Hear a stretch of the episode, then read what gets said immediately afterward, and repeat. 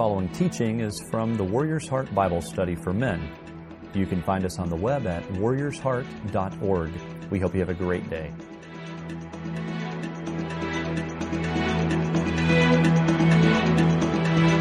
see how many times we can see images that have a universal language that people almost always smile and everyone knows what it's all about. You don't need any words, but the symbol itself speaks about an issue that we can all say this is something we understand. We don't have to explain it, don't have to discuss it. We just know what it's all about. Well, here's one of those. I mean, everyone looks at a picture like this and we know what it's talking about. We may even use a phrase when we're talking to our children. Sometimes our wives use the phrase when uh, we're talking to them and they're talking to us. Your nose is growing. So it's one of those kinds of things where we know that somebody is lying. And somewhere along the line, we're going to have a discussion about what lying is all about. It's a part of the passage of Scripture we have. It's one of those sticky little complicated issues, and I hope that I can make it even more complicated for you today. There are other pictures that we put up, and we as men already know and understand that there are kind of issues that are related to a picture like this. This is a artist's rendition of Rahab.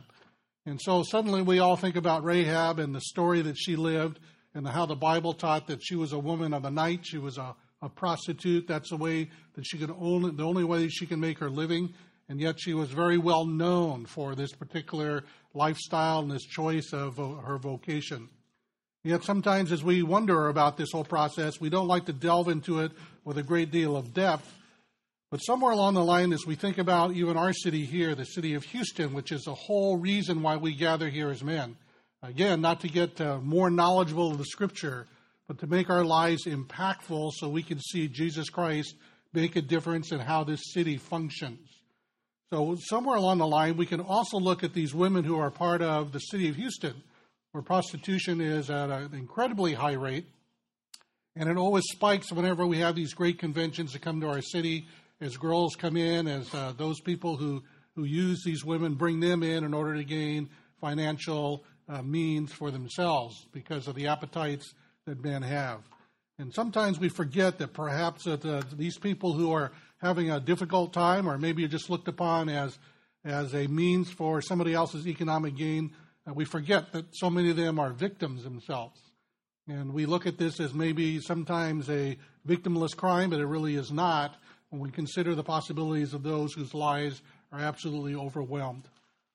I was in the city of San Francisco before the Lord brought us here to Houston, and one of my goals in the city of San Francisco was to ride the public bus system. That was uh, very high on my list.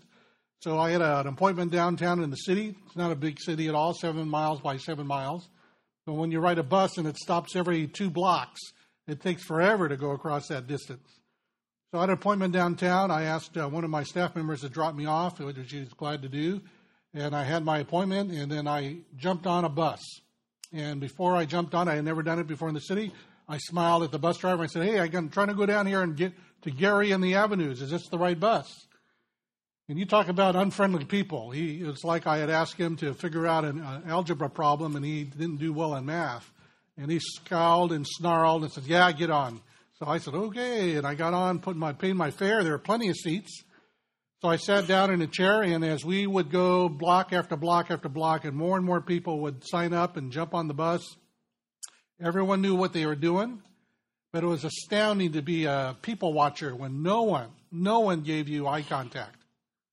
Either their eyes were into a book, their eyes were onto a phone, their eyes were onto a magazine or a newspaper, and they just did not give you eye contact. And I tell you, by the time we got just a, a mile or so from downtown, the bus was so packed, I was closer to total strangers than sometimes when I sit on the sofa with Yvonne while we're watching a movie.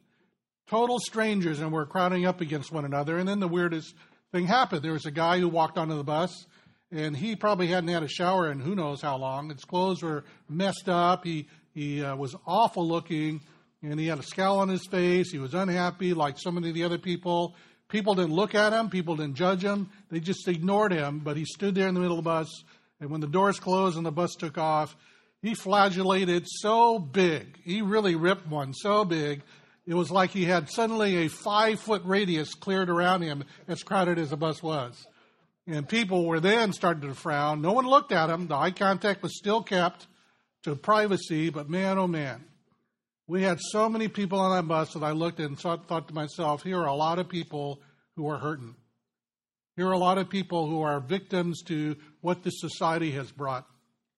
Sometimes that sadness is something that we as individuals maybe can never figure out how to fix it.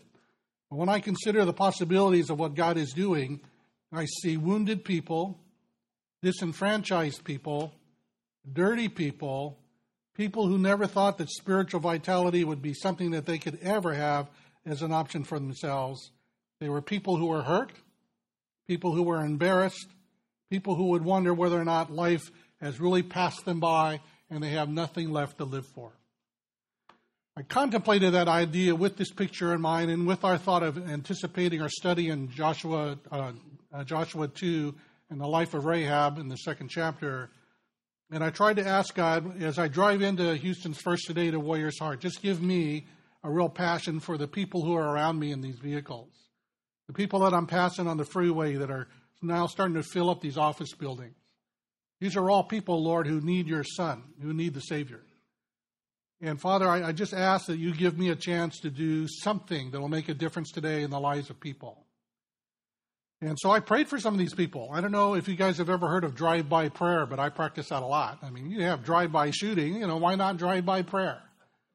And you fire a gun, you don't know what's going to hit something, but it'll probably hit something. It's just the laws of fi- uh, the laws of physics. It will hit something. Well, what about drive by prayer? If you see someone going by and they got a scowl on their face or unhappy, they look like they're really tense and they're dodging in the traffic. Sometimes we look at those guys and say, Lord, you know, put a cop right behind them and pull them over and give them a big ticket. Or maybe we could do something else like drive by prayer. Wouldn't it be amazing if everybody from Warrior's Heart realized that maybe I can't impact someone's life directly today? But God, maybe you could use me to indirect a whole bunch of lives indirectly today with drive by prayer. So I prayed for a lot of those people with this one idea in mind that some people are driving around busy today, overwhelmed today because they are victims way beyond their own ability to accomplish anything personal in their lives. And those are the people that the heart of God is after. When I consider the possibilities here of what Rahab means in the whole scheme of the scripture, the first thing usually people remember in their minds if they're familiar with the scripture, Rahab was a prostitute. Rahab was a harlot. Rahab sold her body to men for money, to make an income, to make a living, but she sold her body in an immoral way. As we think about this particular woman, she's going to make an impact on all of us because so far we've done three sessions together on the first chapter, and now she takes up the entire second chapter. God has something to say and remind us about this amazing woman who now should have an impact on our lives. One of the fascinating things is how women have impacted our lives, and I love what Pastor Greg oftentimes says that the best thing that ever happened to women's rights is Jesus Christ. That's a powerful statement. And here's one of the great examples of how one of the greatest things that ever happened to women's rights was the grace of God. And when we look at the life of uh, Rahab, I, I, think of uh, that show on television that was so popular for so long, the, the Cosby Show. And Heathcliff Huxtable was a doctor, and his wife was a very successful attorney. And she saw him at dinner, and he looked so puzzled. He was distracted. And, and she looked at him and says, Heathcliff, what's wrong? What are you thinking about? One of my one of my patients gave me a gave me a riddle today, and I can't figure it out. Well, she says, well, well, tell me, maybe I can help you. He says, no, no, no I want to figure it out on my own. I, I know I can figure it out on my own. Okay. Well, through the, the meal, he just kept on being very distracted. So she finally says, Look, you got to tell me what the riddle is. At least let me hear what it is. I, I won't help you. You don't want me to. Says, oh, okay. Well, my, my patient told me that this father and son were driving on our road, and the road was really slick, and the, the car got out of control, and the car crashed, and the, and the father died. And then the son who was in the car was injured terribly, but they got him life flighted to the emergency hospital, but when they got the emergency hospital, got to the emergency hospital, and they, they stabilized the boy, but he needed surgery real quickly. They brought him in to emergency, and the surgeon came out. And the surgeon took one look at the boy and said, I can't operate on this boy. He's my son. And he's said, I can't figure it out. And then, and of course, uh, his, his, his wife, Claire, says, I'm ashamed of you. I can't, I'm ashamed of you. What do you mean you're ashamed? You can't figure this one out? No, I can't figure it out. I bet you can't figure it out. I can't do. Well, then tell me what the answer is. The answer is the surgeon was his mother. Heathcliff, you assumed that the surgeon was a man. No, I didn't. I was just testing you to see if you could get it. Lies, all lies. It is amazing, gentlemen, how oftentimes we bias our own feelings and our own interpretation to try and figure out where in the world women fit in the whole process of being influential in our lives. If we have a bias, if we have assumptions, if we just take certain things for granted that leave women out or marginalize them and elevate men, we've got a huge, huge lesson from God's Word today. There's a special time in the life of uh, Joshua when he decides that as a leader of the nation of Israel, something has to change. He's not only the man of great vision, but he is also the man who's also going to give great tactical advice and leadership. So, here in Joshua chapter 2 at verse 1, we see the tactical skills of the brilliant leader in Joshua. The Bible says this Then Joshua, son of Nun, secretly sent two spies from Shittim. Go look over the land, he said, especially Jericho. So they went and entered the house of a prostitute named Rahab and stayed there. This is an amazing feature, an introduction to this passage of Scripture, because Joshua sends out two spies, and he does so secretly. He doesn't tell the nation. This is for him as a leader to set about the plans that he would use in order to accomplish the great task that God has for him and the nation of Israel. Now, I don't put a whole lot of stock into numerology, but here's something that does capture my attention. Because Joshua was a part of a group of spies that went into the promised land before, and there were 12 of them. Two of them came back with a positive report, but the others, they came back and says, forget it, don't go in there. The, land is filled with giants. There's no way we can successfully take this land. And Joshua and Caleb says, no, God promised us we could take it. The land is full of milk and honey. This is where he wants us to go. It's amazing. Let's take the land. By faith, let's trust God to give it to us. So this time, instead of sending out 12, he doesn't even tell anybody what, what he's going to do. He just sends out two. That to me captures my attention. The two who believed when they came back are now the number of people he sends into the land. Go and confirm what I believe God already has sealed in my spirit. But I need to know the tactical information so that we can launch our military strikes with confidence. I love that. This is also an amazing verse for all of us guys, and I never say this in front of a bunch of women. But when he sends the two spies from Shittim, you got to make sure you pronounce that word correctly. So if you put the emphasis and the accent on the last syllable and make it sound Hebrew like, no one gets kind of squirrely and giggling in the background. But if you put the accent on the first syllable, it gets kind of embarrassing, especially with the women who are around. Go look over the land, he said, especially Jericho. So he went, entered the house of a prostitute named Rahab, and stayed there. What a what an amazing thing. Here are guys who are strangers to the land, guys who are strangers to Jericho, and yet a single individual by the name of Rahab was known to them. As they know very little as far as the intelligence of the city, one of the common things they discovered where to go in order to fit in without causing any attention to themselves. They go to the home of a prostitute named Rahab. Fascinating. We don't have much more background than that.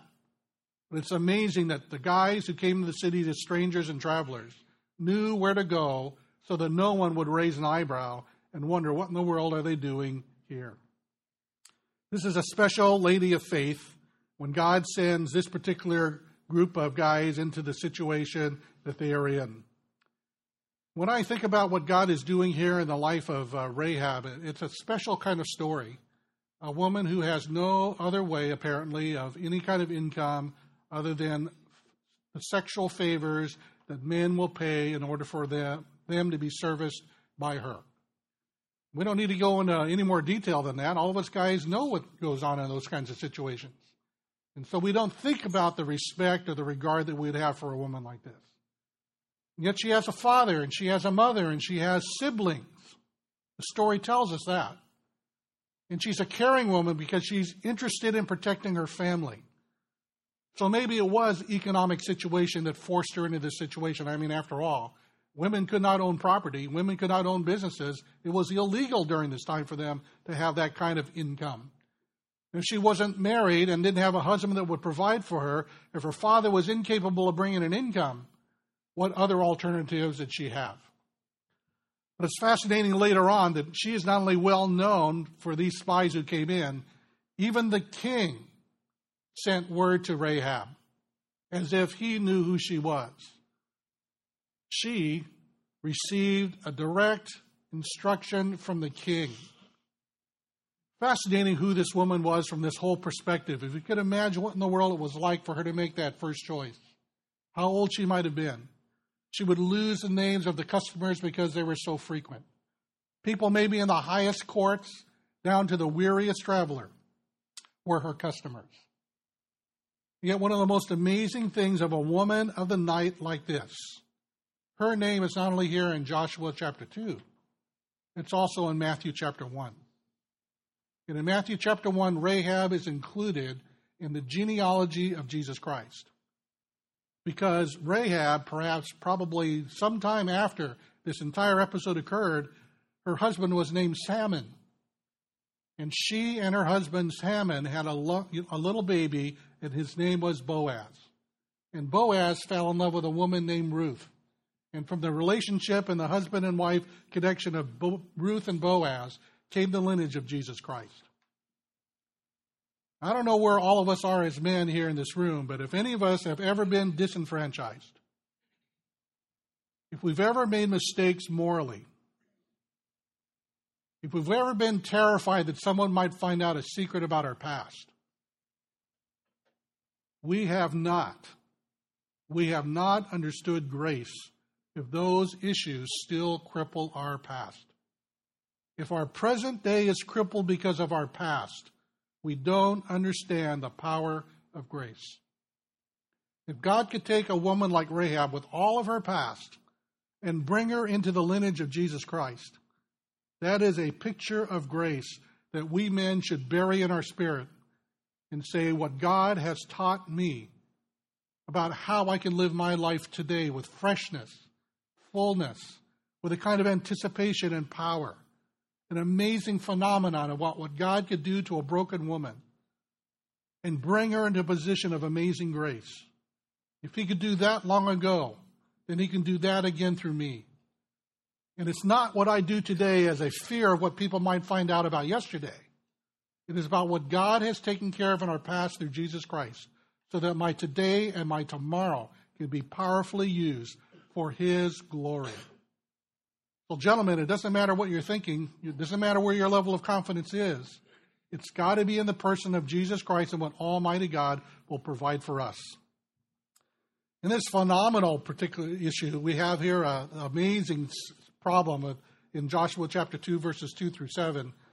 And I, I, am not going to have a discussion. We don't have time to have a discussion here with me. Uh, you're going to probably get a chance maybe around your table, so then I can just throw it to you and then leave. That's what my plan is. So the king of Jericho sent this message to Rahab bring out the men who came to spy out the whole land. She said, Yes, the men came to me. But the men left. I don't know which way they went. Go after them quickly. That was a lie. But God protected the spies because of a lie. Was God using an immoral woman to do an immoral act in order to accomplish a righteous deed? So we probably try to stand on our head, turn around, and twist around to try to figure out how in the world do we explain this thing. Is lying used by Almighty, holy, righteous God in order to accomplish His perfect purposes? Well, let me place it to you in this particular situation. Some of you here play basketball. I, I don't play that game. God didn't grace me with that kind of height nor quickness.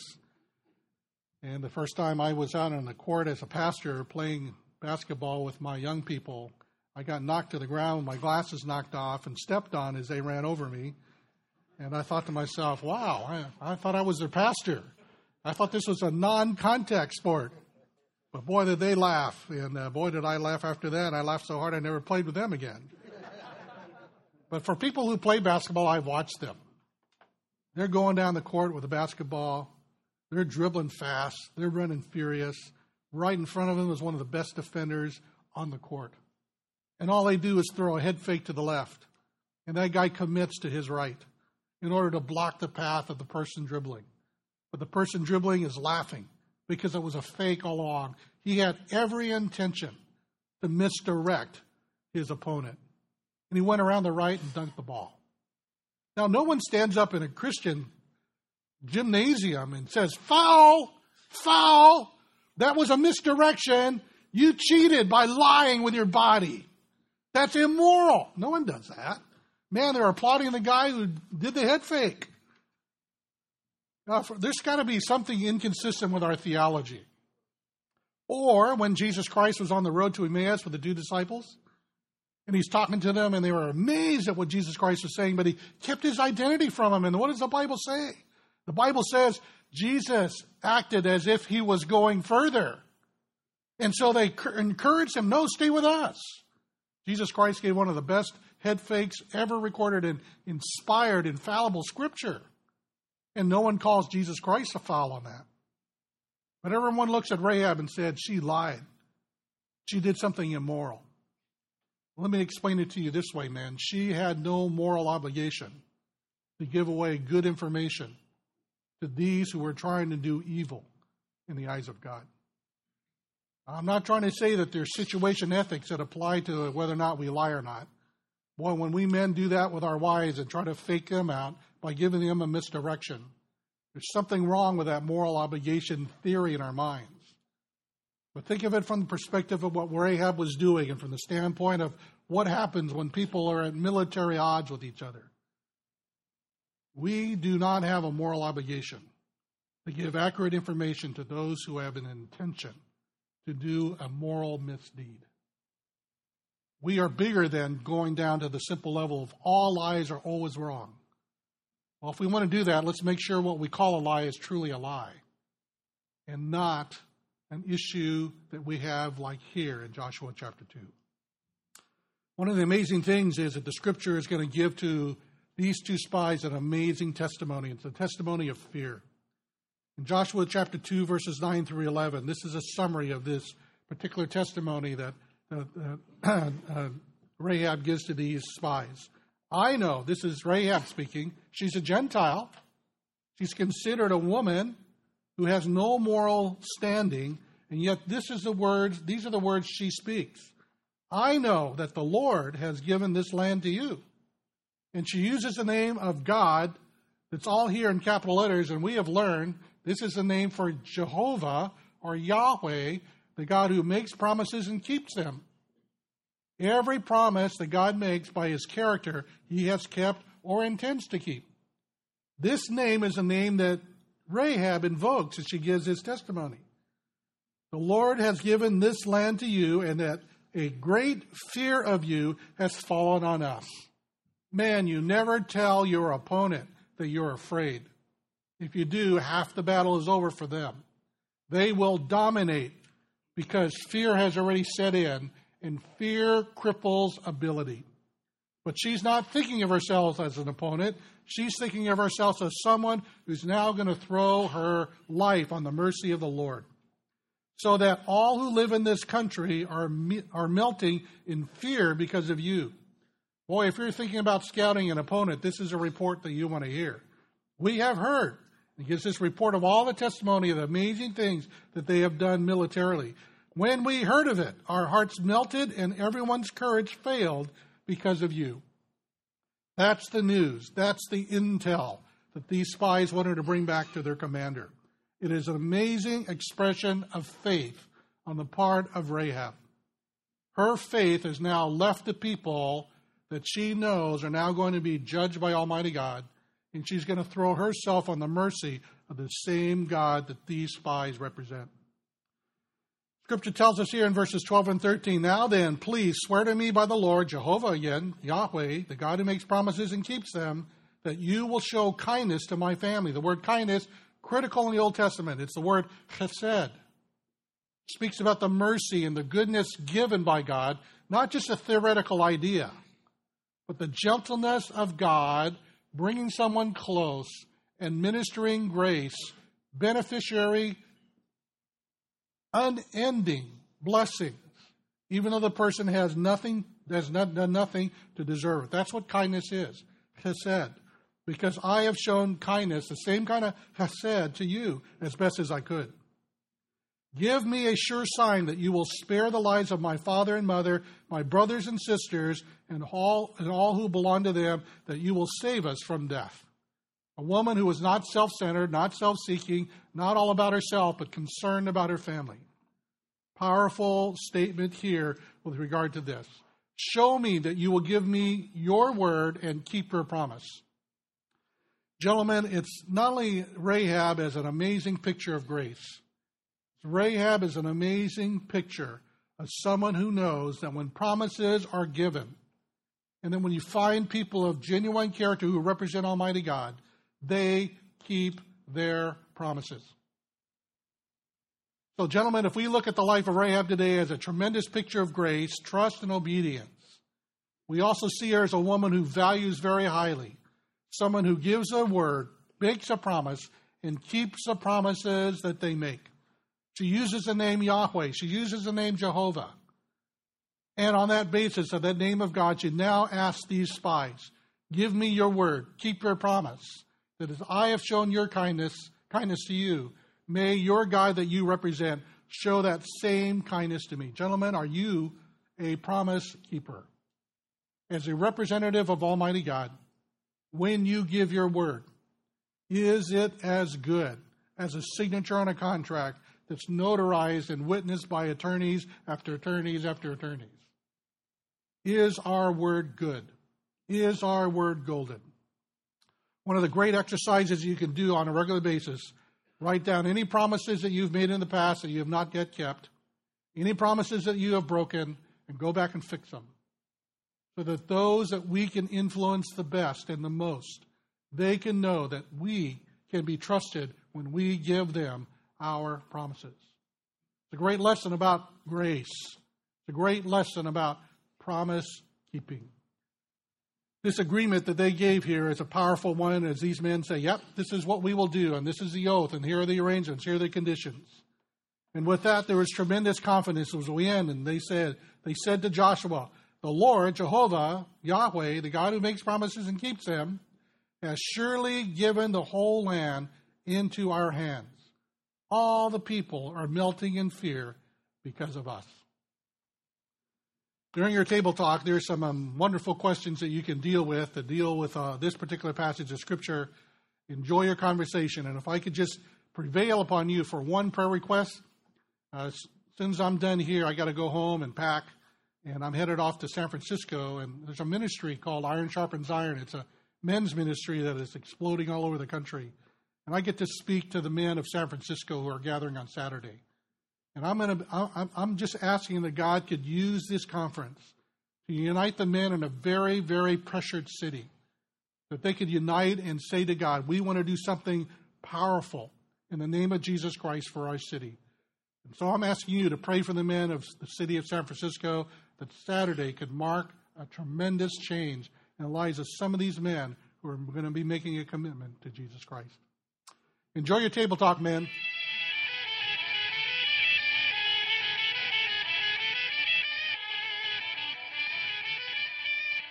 Thank you for joining us on this week's podcast.